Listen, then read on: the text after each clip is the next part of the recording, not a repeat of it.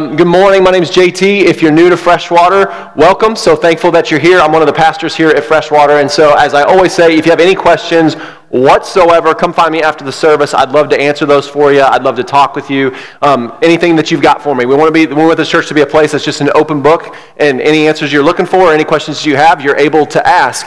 Um, and so, a couple things before we actually get into the book. Go ahead, if you were in Exodus 7, just flip back to Exodus 6. We're going to get into Exodus 7, but there's going to be something that we're going to read there. So just be ready if you need to flip the page. Probably it's going to be the same page you were just on, but um, we'll start in Exodus 6 today. And I just want to make you guys aware of something that I'm really excited about. I think most of you don't know this, but I'm in a pastors group and we meet once a month and i'm actually in a couple but one of them in particular i really love because it's um, a bunch of pastors from a d- bunch of different denominations right? And so we're not all Baptists or all Assemblies of God or all this. We're not, we're not all of anything. It's just an opportunity for pastors to get together who are like, we're very much like-minded in Christ and in the gospel and the greater things of theology. But um, on some of those other things, we can put some of our, our smaller differences aside for the sake of Christ and just pour into each other and support each other. I go on a retreat with them once, once a year for three days. Some guy gives us his ranch for three days for free and cooks for us. It's like amazing. Praise God that people want to take care of their pastors sometimes. Whew I'm, I'm super pumped, but anyway. Uh, but anyway, it's a great group. But two of those guys in the group, one is um, from Jefferson Avenue Baptist Church. The other one is from Christ Community Church. Um, and they've asked us and want us to be involved in a combined Good Friday service. And so I'm really pumped about it. So on Good Friday, which I believe is April 2nd, we're going to go to Christ Community Church, which is on the far southwest side of town. I don't really know what's on that side of town. I've never been there. I'm a north side guy. Um, it's a joke. I've been to the south side of town before, right? But um, we'll go to the south side of town. Us Northsiders will brave the south, the, the dangerous south side, and um, we'll go down there and we're going to gather together and just show unity in Christ, right? And so we're going to celebrate Good Friday together. It's going to be outside unless the weather's not good, and then we'll actually switch it to a different church, but we don't have to worry about that right now. But assuming the weather's good, we'll be outside. There'll be a food truck there that'll have like coffee and snacks. We won't have big meals, but coffee and snacks. We're just going to worship and pray and read the word and proclaim the gospel together with Christ Community Church and Jefferson Avenue Baptist. Does that sound good? I'm really pumped. I can't, I can't wait to do it. Yeah, you clap. I like that. Clap for that. Thanks, Kristen. So, anyway, so get that on your calendars. April 2nd, Good Friday. That'll be a, a big day, and we'll, well, in the, a weird way, what we're going to do later today, celebrate the death of Christ. What a weird thing to celebrate, right, in our religion. If you're not from Christianity, that might sound weird, but that's what we're going to do because he went to the cross to die for us so that we could be set free. And we might, that might come up today. Um, that might come up today. Um, anyway, all right, so Exodus. Can you believe it? Do you know how long it's been since we've been in Exodus? I think it's been 12 weeks.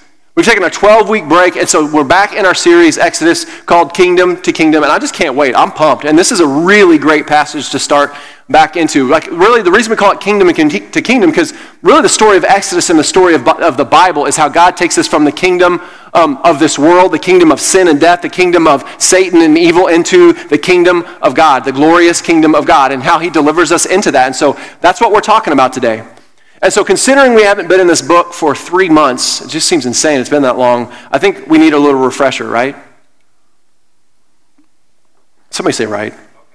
This is the most silent group of freshwater people ever. Stop being Baptist. I need some of you, you know, charismatic assemblies of God past people to speak up a little bit. There we go. It's all right, Brandon. I didn't say be, you know, no, like we're a big group of people. Brandon made the comment, I'm the least charismatic person in the room last week. And some people are like, what does that mean? It means that he's just way too Baptist. That's what that means. But anyway, um, I love it. I love it. Anyway, so you can talk back to me a little bit today. But we're going to go through a semi quick recap. It's not really that quick, but I want to make sure that we, we roll back into this sermon series in the right way. So if you remember, all of this really started with a man named Abram.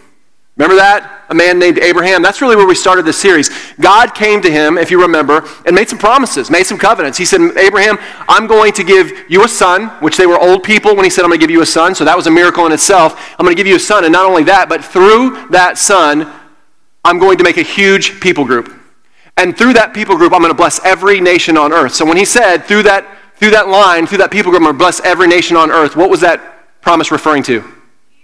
Jesus Christ, right? Jesus Christ came through the land of Abraham. And it is starting right here. And he said, through that, I'm going to bless every nation on earth. I'm going to make you this huge people group. And not only that, but he said, I'm going to put you in a land for 400 years that is not your own. And, but after those 400 years, I'm going to give you your own land, a land flowing with milk and honey. I'm going to give you a promised land, and I will be your God, and you will be my people. So, these huge promises, these huge covenants, that's what we talk about constantly, these covenants that God made with Abraham and his family. So, then we're going to fast forward all the way to his great grandson, Joseph. And there's a lot to Joseph's story we're not going to cover today, but in the end, the important part is Joseph ends up in Egypt and becomes the second most powerful man in Egypt, only behind Pharaoh. Arguably, you could say he was the second most powerful man in the world, as Egypt is thought to be the most powerful kingdom in the world at that time. And so Joseph doesn't just move there. At this time, Abraham's family had become a family of 70 people. He brings his whole family to Egypt. And listen, they came into into Egypt, so we're going to call them the Jews or the Israelites or the Hebrews. If I use any of those phrases, we're talking about all the same people, Abraham's family. They come into Egypt with a huge amount of favor and blessing. Egypt loves Joseph. He basically saved them from a famine and death and just basically saved the whole, that whole area of the world. So come in with huge favor, huge blessing. Pharaoh loves them, Egypt loves them, and they are protected by their extremely powerful leader, Joseph. But then 400 years pass. Just as God said, you'll be in a land that's not your own for 400 years. Just as God said it would happen. They were there for 400 years. And Egypt forgot about Joseph. They forgot about the blessings and how he saved them. All they saw was this huge people group because over those 400 years, God kept his promise. And Abraham's family had turned into an entire race of people, an enormous people group, and it made Egypt afraid because they had these people in their land that were not really of them. They were the Israelites. They were the Hebrews. And for whatever reason, whether, he, whether, whether Pharaoh thought they were going to rebel or try to take over the country or partner with the people around them, they got afraid of them. So what did he do to those people? Yes?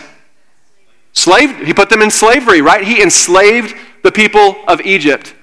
And so, in that, the Jewish people, in their devastation, in their enslavement, in their oppression, they, they cry out to their God and God hears and God listens because he knows his people. That's what I want us to read in Exodus 6. In Exodus 6, we're going to see God talking.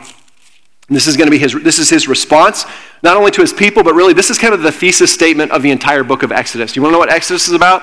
It's about what we're going to see in Exodus 6. So read Exodus 6 verses 5 through 8 with me. Exodus 6 5 through 8. This is God talking. Moreover, I have heard the groaning of the people of Israel, whom the Egyptians hold as slaves, and I have remembered my covenant. Say therefore to the people of Israel, I am the Lord, and I will bring you out from under the burdens of the Egyptians, and I will deliver you from slavery to them, and I will redeem you with an outstretched arm and with great acts of judgment. I will take you to be my people, and I will be your God, and you shall know that I am the Lord your God, who has brought you out from under the burdens of the Egyptians.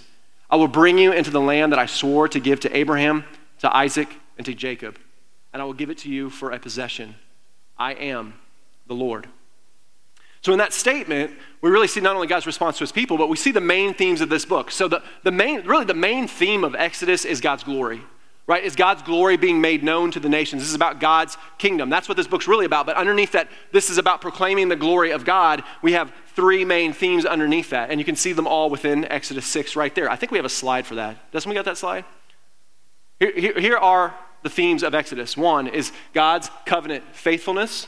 Right? He says, I will remember my covenant. He's referring back to the covenants he made with Abraham, and he's going to keep all of those promises. When we, the second theme is God's deliverance. He's promising here to deliver God's people from, from slavery and from the kingdom of Pharaoh. And then God's presence. God is, is telling them, I'm going to be your God and you're going to be my people, and I'm going to give you a land. And that promise is, I'm going to give you a land where I'm going to dwell with you, where I'm going to be with you. So God's promising his presence. That's what this book is about. It's really what the whole Bible is about, right? But it's specifically what the book of Exodus is about that God keeps his promises to his people and he cares for them and he takes care of them. So, that's what God is promising. Now, how, or maybe a better way to say that is through who is God going to use to keep those promises to the people? Who does he use? Moses, right? People like to say that, like to think that this book is about Moses. It's not about Moses, it's about God. But God does use Moses. God calls this guy to go to Pharaoh and on his behalf say, Let my people go. So if you remember, Moses, he calls this former murderer, Moses is a murderer. And now he's a shepherd. A shepherd who at that time is kind of that's kind of like the lowest rung of society, right? So Moses went from a murderer and kind of a prince of Egypt to the lowest rung of society possible, right? So he calls a shepherd who by the way also has no confidence in the way he speaks at all. Some people say that Moses was a stutterer or had a speech impediment. That might be true. I don't think from the Hebrew we can say that for sure, but Moses was definitely not confident in his speech. He thought he was not capable of this at all. And so he's basically saying, "God, why in the world would you choose me?" And if you're looking at the story, you should probably think too, why in the world would God choose somebody like Moses? Like we hold Moses so high, but Moses by this time is a nobody. But isn't that what God does throughout Scripture again and again to show just how powerful He is? He didn't choose Pharaoh, the most powerful man in the world, to show His glory. He chose the most unlikely person possible a sinful man who's become a nobody, who might even be killed for walking into Egypt for his former crimes. And He says, No, I'm going to use that guy, that outcast, that nobody to show just how powerful I am. It's amazing. It's amazing how God works to show his glory. Well, if you remember, at the burning bush, when God tells Moses this, he's freaked out. He's like, No, there's no way I can do this. I don't speak well enough. I'm not gifted enough. No, no, no. But after some encouragement and some pretty, pretty significant prodding, and even giving him a few miracles to do, not only that, he says, I'll let your brother Aaron go with you and he can speak on your behalf if he needs to. Moses relents and God sends Moses off to Egypt. So actually, when Moses comes back to Egypt, it's a pretty cool thing. He gets back to Egypt and he says, God sent me, right? And the people believe him and they rejoice and they worship God and it seems like everything's going to go great, like everybody's excited. And then Moses and Aaron go before Pharaoh and like as the Lord commanded said, let my people go. And how did that go? terribly. It went badly. So badly, in fact, that Pharaoh not only refuses to listen to Moses and his God, but he increases the workload of people that are already terribly oppressed, already worked to the bone. He increases their workload, makes it much more difficult for them, and it just gets much, much worse. So badly, in fact, all that Moses did was do exactly what God commanded him to do. But because of that, the people basically curse, ask God to curse Moses, bring judgment on Moses for doing this to them. Can you imagine if you, and some of you have been there, you just did exactly what you were supposed to do, the godly thing, what God asked, and they beat him up for it? I mean, not literally, but they just, they're done with Moses. And so, kind of we're close to where we finished before we got into this portion of Scripture. We see Moses who's terribly discouraged. The people are angry and hopeless, and no one seems to understand what is going on? You ever been there? So, like, how, how, how could this possibly be where I am? How could this possibly be where God wants me? Why, why would God let this happen? But as we've seen and we've talked about, sometimes God does his most amazing work when times seem the bleakest. Is that not true? When it's absolute bleakest, God does the most amazing work. Sometimes he brings salvation when it seems the furthest away. And that's what we saw at the end of chapter 6 into chapter 7, the beginning of chapter 7 that Kayla read today. Moses is having serious doubts again, once again, about his abilities. He's questioning why God would do this to him. And it's in that, mo- that moment that God reminds Moses of something, and something we all need to be reminded of, right? A lot of us who grew up in church grew up in, grew up in church hearing like the stories about Moses and the parting of the Red Sea and all these plagues, and you can be like Moses. No. The story is not about Moses. This, is a, this story is about a man who kept telling God over and over and over again he could not do this. He was not gifted. I don't want to be in this position. Is that, is that who we want to be in Christ? Is that who, who we look up to? Like, in some ways, absolutely, we should look up to Moses. He proves to be an absolutely faithful and righteous man. But don't put yourself in the story and think, man, I need to be like Moses. You need to put yourself in the story and say, man, I need to worship God. Because in the end, what does God remind Moses of? Says, Listen, buddy, I know this is hard. I know you don't get it, but this is about me. I am the I am. I am going to see this done. I am going to keep my promises. I am going to set my people free from slavery. I am going to stretch out my hand of judgment and do miracles so that Pharaoh will let my people go. And I am going to see my glory spread not only to Egypt, but the entire world. That's what this book is about. So he's saying to Moses, he's not coming down on Moses. He's really saying to Moses, don't worry. I know it seems hard. I know it seems bleak, but don't give up. I am the I am. And by the end of this, everyone will know I am the Lord. Do you want to, you want to get a really quick thesis statement of what this book is about? I am the Lord. That's what this book is about. And I think in the world that we're living in now, we need a little bit of that with the highs and the lows, the good and the bad, the depression and everything else that's coming with the world we live in right now, we need to remember that God is saying to us, you don't have to carry all that because I am the Lord. So, as we jump into our passage today, that's kind of our recap. As we jump into our passage today, this week we're going to really be stepping into a cosmic con- confrontation.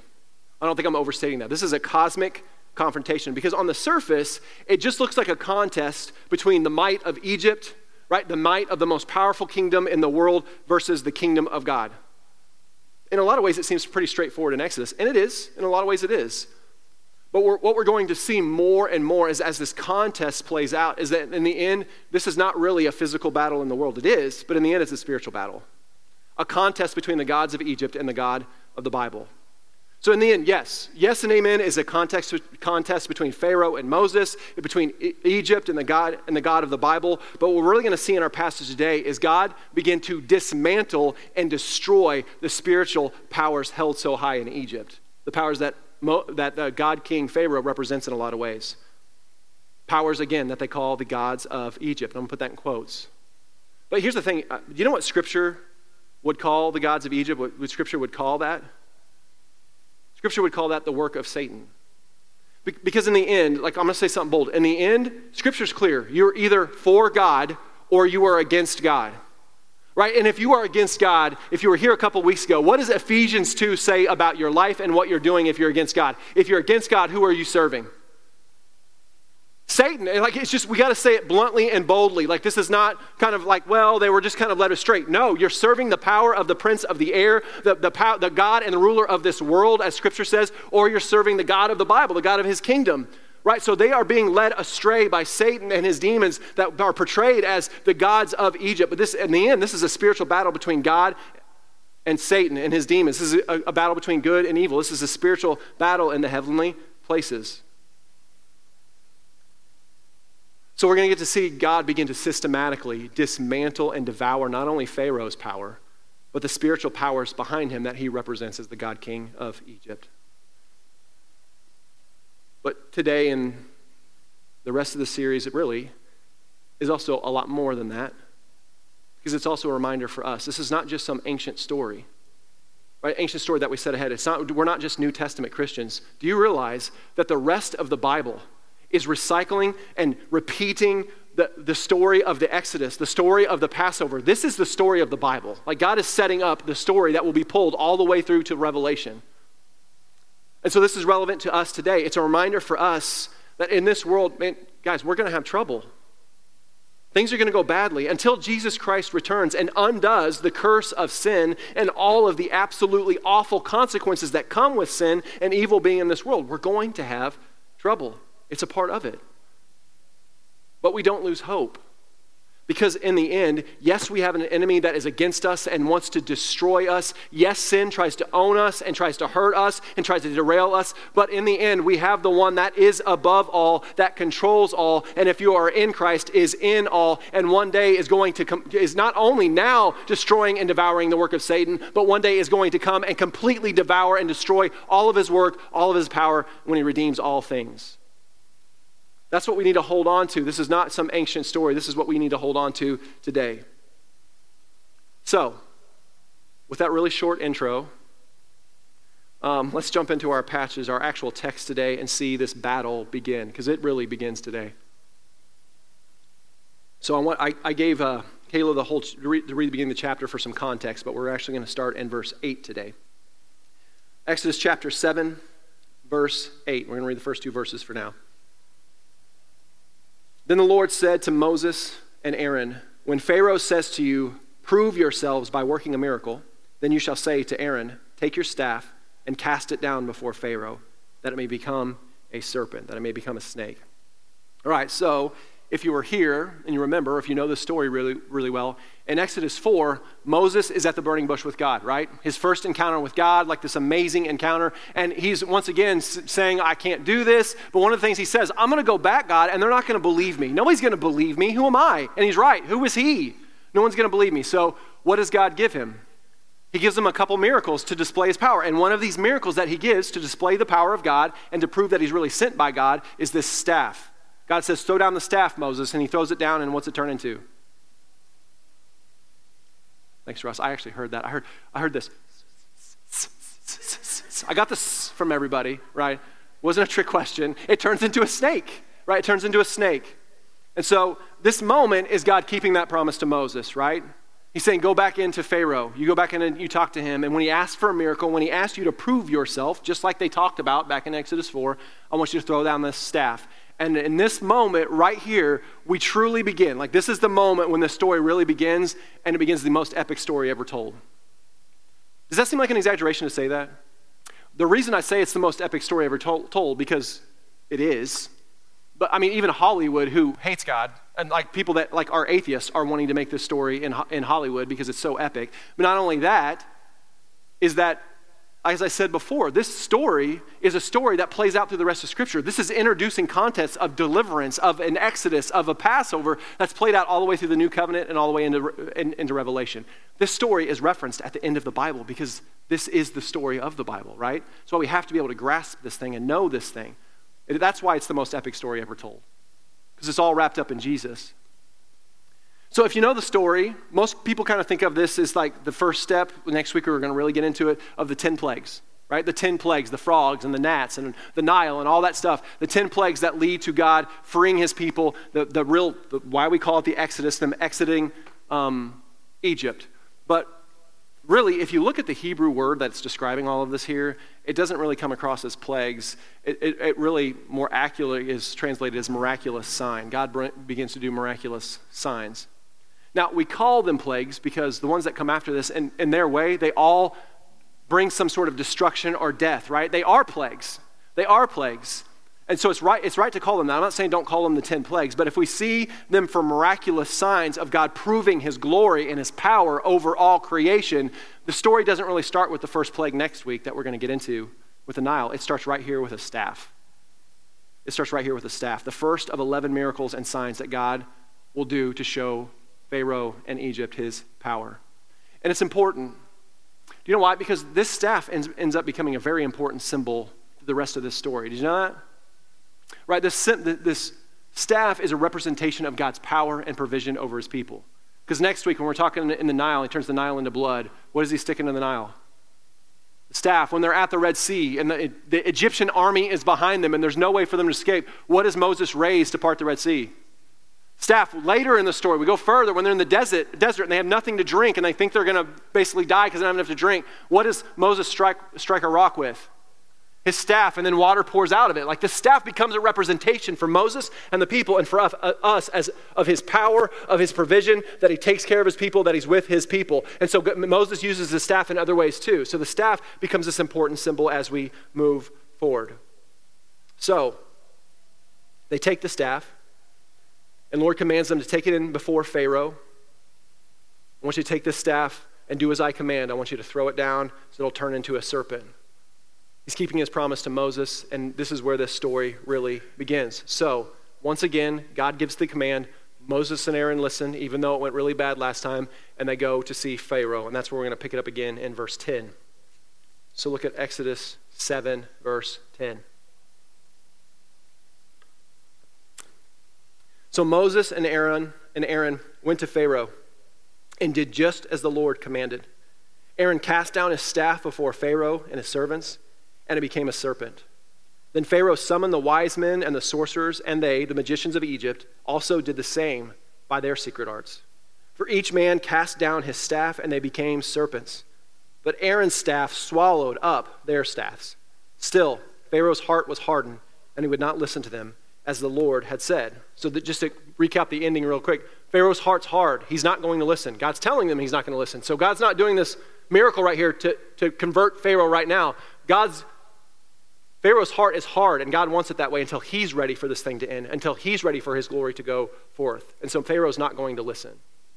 So this passage begins this major pattern that we're going to see over the next six or seven chapters as we walk through the plague saga. It's a pattern um, that you can really, you, if you're paying attention, you can see as we walk through it. And so for you theology dorks, for you Bible dorks, you're going to really love this. For the rest of you, you're going to be like, okay, that's cool. But we're going to walk through it anyway because I think it's awesome. Right? So this pattern that we're going to see again and again, um, I think I put it on a slide. Do we have that other slide, Dustin? It's, it's this. We'll see it play out again and again. First thing that'll happen is God will give a command to Moses and Aaron, and they will do as the Lord commanded. Right? Second, second thing we're going to see over and over again, he'll give them some sort of symbolic action, symbolic thing to do to represent God's power so they can see that God has power. Third thing we're going to see is the Egyptian sorcerers, the magicians, try to duplicate it. We see that over and over until about what, the fourth or fifth plague, until they get completely overwhelmed by God's power and they stop even trying because they're like, I don't know what to do. Right? So they look like they have power here at the beginning, but that's not going to last very long. Step four, there, will be some sort of resulting consequence, some resulting action that God takes. And then the last thing we're going to see over and over again is Pharaoh's hardness of heart. So, can you see that playing out here? Right? God commands them to go throw down the staff, and they, they, it says in the passage, they did as the Lord commanded.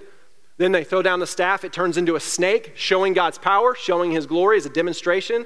The magicians actually duplicate it. We're going to talk about that in a minute. They duplicate their staffs turn into snakes. And then the, what was the consequence of that action?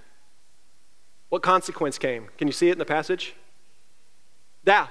Aaron's staff, Moses' staff, ate the other stakes, ate the other staffs. That's a, con- a small consequence now that's pointing to a lot of big things.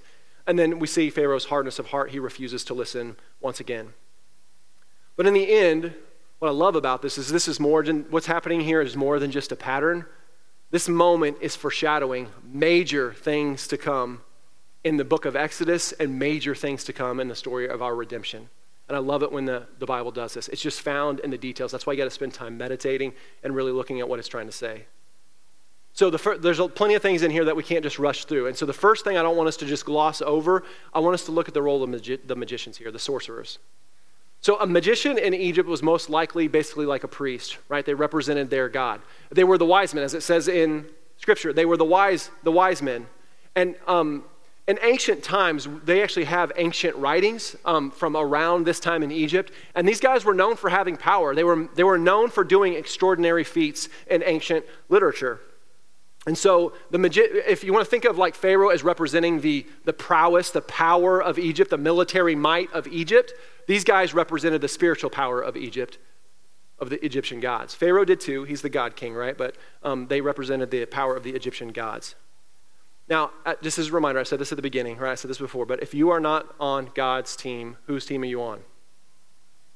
Satan's team. Church, listen.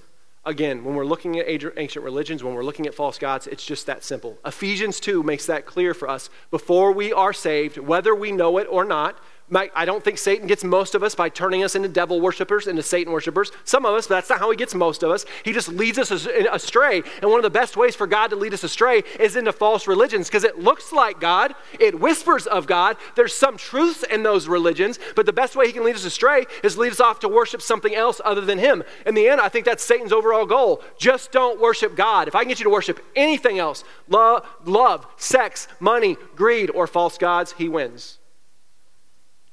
Your, your children, we're not even getting to that one today. That'll hit, somebody, that'll hit somebody in the mouth today. Right? But we make idols of even our families, our children. I mean, 1 Corinthians 10.20 makes this clear for us that if we are worshiping false gods, we're not just worshiping a false religion. They are, de- they are demons deceiving us into thinking that they're something that they are not because Satan and his demons do have power. And these men represent the embodiment, embodiment of that in Egypt they represent a very real and very powerful spiritual force. So, when we see Aaron display God's power by throwing down the staff and becoming a stake, right? That's a miracle that he gave Moses to display God's power. And if that's the case, then how do we explain that the Egyptian magicians, the Egyptian sorcerers, the Egyptian wise men do the same thing? How can we explain that they did the same thing if it's a demonstration of God's supernatural power well, we have a couple of options. We have a couple ways of looking at this, and throughout time, I think theologically, people have looked at this two different ways. I'm going to tell you them both, and then I'm going to let you make the decision which one you think it is. Here's the first op- option. One, men in the ancient world were known for being snake charmers, and in the ancient world, that was a representation of, of a sign of power over creation, right? If you could charm a snake, charm a cobra, something like that. Not only that, magicians are known for their sleight of hand. They're known for their illusions that are accomplished through misdirection, like making people think they did something that they didn't do, right? Isn't that not what magicians do even to this day? So, after Aaron did this miracle, these guys were summoned. But you, if you look in the passage, we don't know how long it took them to get there. But if you actually read it, like if you watch Prince of Egypt, they're just right there and they're like, yeah, right? But um, right there it says they did this and then they were summoned right? So there probably was some time for the wise men of Egypt to come. We don't know that, but it, looks like it from the passage. So they may have had some time to prepare, to know what was going on, and to walk in prepared. And it's possible that these magicians who were trained to make people think they were amazing and awesome and can do these incredible things came in with their sleight of hand tricks. They came in with their illusions, with like misdirection, and made it look like they actually turned their staff into a snake. And so if you take that as an option and then you look, Pharaoh was hard hearted. He did not want to believe Moses and Aaron, right? He doesn't want to obey the God of the Bible. So, a man who's already wanting to listen to them, that will kind of turn a blind eye to something that, that might not look quite as cool as Moses and Aaron's did, would probably believe them and be like, Yeah, I don't have to listen to your God. Move on. You don't have any real power. My guys did the same thing. I think that's one legitimate option to think that's what's going on here. I think as this goes on, and they do a couple more of the miracles that Moses does, that gets a little harder. It gets a little harder to think it went that way, but I think that's an option. Here's the other one. The other option is they actually did this, that this happened, that they did it as Moses and Aaron did. That their dark arts, they, they have their dark arts and they have real spiritual power. So let me ask you a question Does Satan and his demons have real power in this world? Yes. Yes, they, they do. Yeah, as I said before, the Bible even calls Satan the ruler, the God of this world. It doesn't mean he's literally the God of this world, but it means he has power here. Like God is still over everything, has authority over everything, and nothing in this world happens without God letting it happen. But Satan does have power. Right? In the New Testament, do we ever see that power ever? Remember the guy that was possessed by demons that no one could stop? He was too strong. They even tried to chain him, and the chains didn't work. No one could stop this guy from doing the crazy things that he was doing until Jesus showed up. He had supernatural power that nobody can exp- could explain. They were even warning Jesus about it. But Jesus has more power. We see displays of spiritual power that are not from God happen in the Bible. We see it happen in the New Testament. Yes, Satan has real power in this world. So, do I think it's at least possible that they displayed very real, dark spiritual power here? Yeah, I do think it's possible. I absolutely think it's possible. So, here's the thing I don't think, like, you read it, you study it, be like the Bereans, you study it for yourself, right? Right? I don't think that the Hebrew here, or we're given enough t- context to say for absolutely sure what is happening here. But I think it's very possible that this is spiritual power at work because Satan and his demons have power. And maybe that's scary to some of you. Maybe that terrifies some of you. But if you're in Jesus Christ, if you love the Lord, don't be afraid because it doesn't stop there. We have the end of verse 12. And what happened at the end of verse 12? Aaron's staff devoured their power, the representation of their power. His staff devoured the other staffs, the other snakes. What an amazing and subtle just foreshadowing of things to come in this book throughout, and throughout the rest of Scripture. I love it when the Bible does this. The Bible, most of the time, is pretty overt. I mean, it's just telling you exactly what's going on. But if you're paying any attention right now, if you spend some time in it and you really think through what this is doing, man, this is amazing display and foreshadowing of what's to come. Because, yes, Pharaoh has tremendous power. And Egypt has tremendous power. And yes, maybe even the magicians and, and the sorcerers in Egypt have power because of the Egyptian gods, but they are nothing compared to the one true God. And it's just being whispered here, and I love it. It's the God, the God of the Bible, who is just displaying it a little bit right here, but in, in just a few more moments in this book over the next few weeks, we're going to see he's going to take that whispering of his power into doing amazing miracle and judgments to show that he has absolute power over, not over just Egypt, but over all of creation. Like he, he molds and shapes creation around him for his will and his purposes, not some little tricks that the Egyptian magicians can duplicate. Yes, Jesus, yes, Egypt has power, but the devouring of the snakes is showing us what power really looks like when laid against the glory of God. You can do your little tricks, but in the end, I'm going to own you. This I, I wrote down there. This is the moment where we're really going to see how God's going to put a butt kicking on the gods of Egypt. But I decided to take that out because I don't know if I should say butt kicking from the front, right? And so this is the moment when God's going to do amazing things to display His glory. Brandon, it's okay. It's okay. I'm good. So I don't. Not only that, not only is it foreshadowing of what God is going to do when He's going to, as it says in the Scripture, He's going to stretch out His pan, His hand of power and bring judgment by His miracles on Egypt to display his glory. I think it's that, but I think it's more than that. I don't think it's a stretch at all to see more than that in this moment. Because as I've said, the story of the Exodus and the Passover that comes out of this is represented all through Scripture, all the way to Christ, into the new covenant, all the way to the end. I want you to think about this. If you remember in Genesis 3, all of this really started this need for redemption, it all really started with the power and the influence of a serpent who deceived Adam, and Eve, who ate the fruit and brought sin and evil and, and damage and all the things that God was against into the world, right?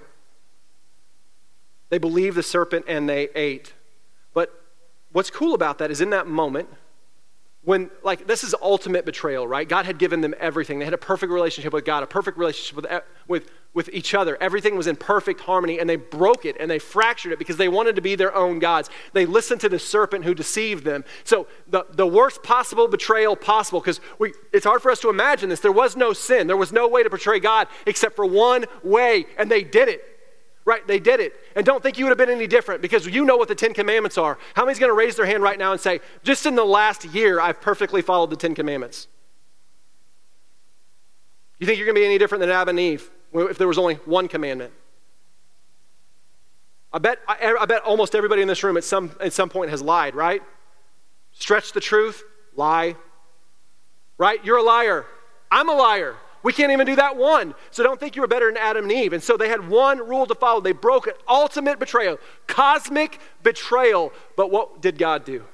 He was right there, even in that moment, showing grace and mercy, saying, Yes, you broke this. Yes, it's going to fracture everything. But in that moment, He's there to promise a son a son that's going to come, that's going to undo this curse, that's going to crush the power of that serpent and the curse he brought into the world, that's going to come and it's going to redeem you. We see the promise of the gospel even in Genesis 3 that someday that God, the, the Son, is going to come and devour the power of that serpent that's held sway over humanity for so long. Jesus Christ is that Son, church. He is that son. He is the serpent crusher. He is the devourer of Satan's power. On that cross, Jesus Christ took what we deserve, what we deserve for our sin because we've betrayed God, because we've wanted to be our own gods, just like the people in Egypt wanted to be their own gods. Because we were not living for God's kingdom, we were living for our kingdom. And He provided the way that we could be restored, delivered from the kingdom of this world, from the kingdom of sin and death, into the kingdom of God. And then he resurrected three days later. And he literally broke the power of Satan's kingdom on earth. He crushed the power of the serpent, sin. That's the real power, the fear, the, the, the curse of sin and the fear of death. So when we believe in Jesus Christ, he, de- he delivers us from that kingdom into his kingdom. He delivers us from the fear of sin and death and the power of sin and death. He, he delivers us from the power of the serpent into his kingdom of freedom and life. That's why Exodus is the story of the entire Bible. This is, the, this is the beginning of the story of deliverance in God by His presence because of what He has done, because God keeps His promises. The story of the gospel is not a story about you. Praise God for that. I, I, hate it when it gets preached from the front that you just need to be better and you just need to do these things. And if you can be a good enough Christian, man, God's going to love you. Maybe they don't say that, but that's how it's, that's how it's, portray- that's how it's portrayed. And it's awful. The story of Exodus was Moses kept making it about him. And what did God say? No, no, no, it's about me. I'm the deliverer.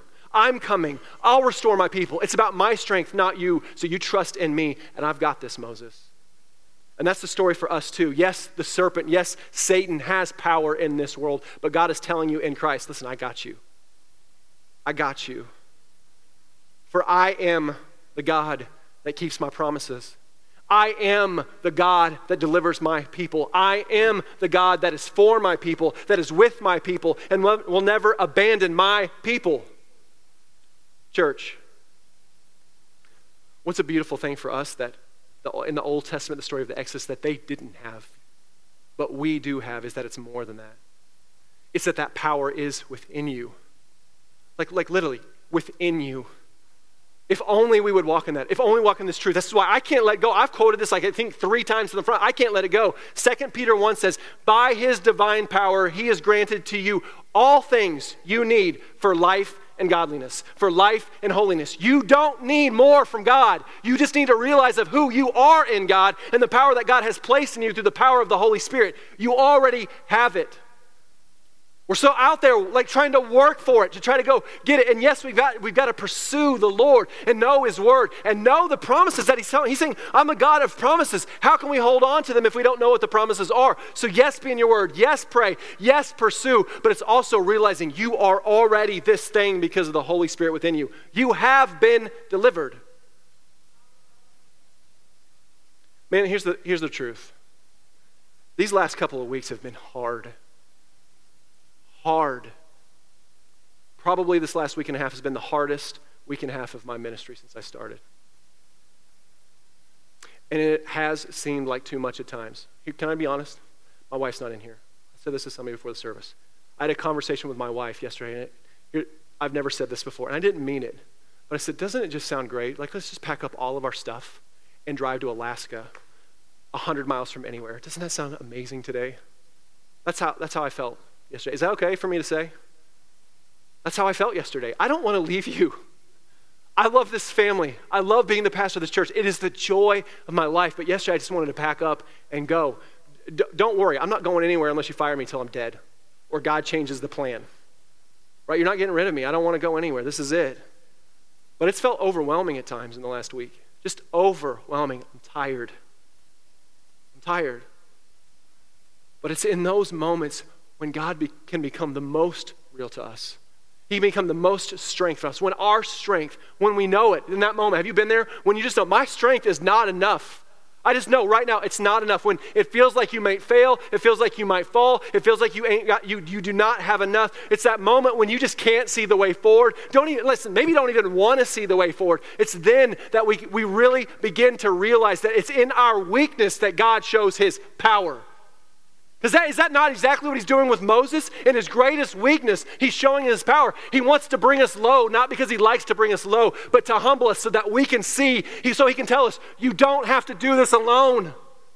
Stop trying to do it alone. God brings us low for our sake because he loves us, because he wants more for us than us trying to be good enough.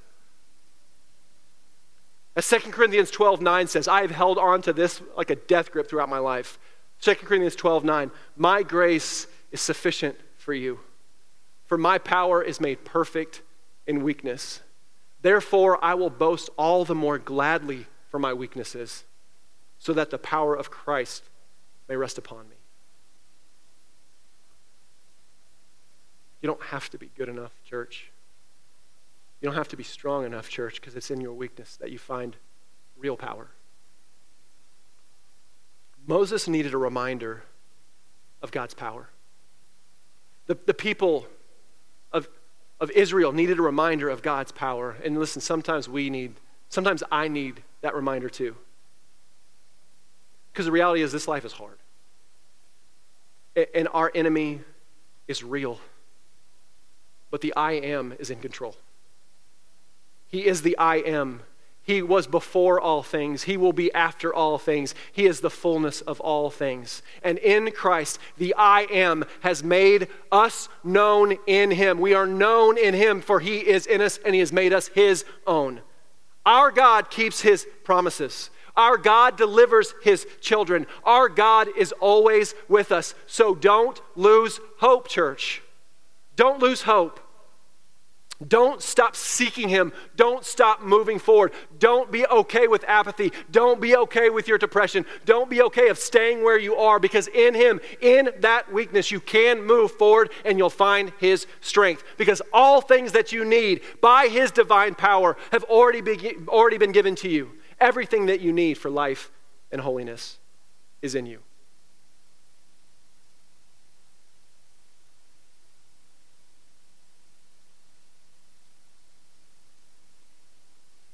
In Christ, by the plan of the Father, by the power of the Spirit, the powers of this world have already been crushed. The slavery of sin has already been defeated, and the fear of death has already been conquered. We can move forward in confidence because our Savior has devoured that power. So, my call to you, church, today is go forward in confidence and hope because our God reigns. Let's pray. Oh, Heavenly Father, God, I love these stories. Thank you so much for giving us these stories, these 66 books, your word, because you want us to know you. And God, when we really dwell in this, when we think about this, God, you are so worth knowing. You're so worth our glo- uh, us giving you glory and praise and honor. I know we sing worship songs, and I know we say, but we read stuff like this. God, draw us into worship, for you are worthy of worship. I thank you, God, that you're not just the God and the power on high, but that you are our Father, you are our Savior, you are our friend, you are our helper, you are the Spirit within us, helping us to see that we have that power too, that we don't have to walk in fear or defeat, for we already have victory in Christ. And we already have your power within us. What an amazing truth. God, help us. Help us to walk in that. Help us to believe that. So, so today, whether we are, we are being crushed by sin or crushed by grief or crushed by uncertainty or depression or fear or whatever else is trying to own us today, trying to distract us from who you are, God, I pray that your spirit would fall on us, would move, would set us free, would help us to repent, would help us to move forward so that we can walk in this divine power that you've given us. God, I just pray for hope. That no matter what's happening today, even for the people in this room that are feeling as low as they can feel, God, I pray for hope and comfort, for that's who you are, the God of hope and comfort. God, I pray that you would use all of our suffering, all of our pain, to make us more like you, Jesus. That we learn to endure in you, that we learn to have your character in these things, and then that would give us hope, and that would grow our love, so that even in the hardest things, we can still find joy in you. God, for those that are really struggling today, I pray you'd be with them. I pray you draw them into your presence. And I pray you give them comfort. For the rest of us in this room, God, that have maybe gotten too used to isolation, from distancing, from whatever else, I pray that you would give us a conviction to love, to serve, and to pour out that hope within us so that we might encourage others. God, I pray in the end that you just help us to be a family. Not a bunch of church attenders, but a family who lifts each other, lifts each other's each other up in the hard times so that we can remember the strength that's in us. Jesus, we love you. In your name we pray. Amen.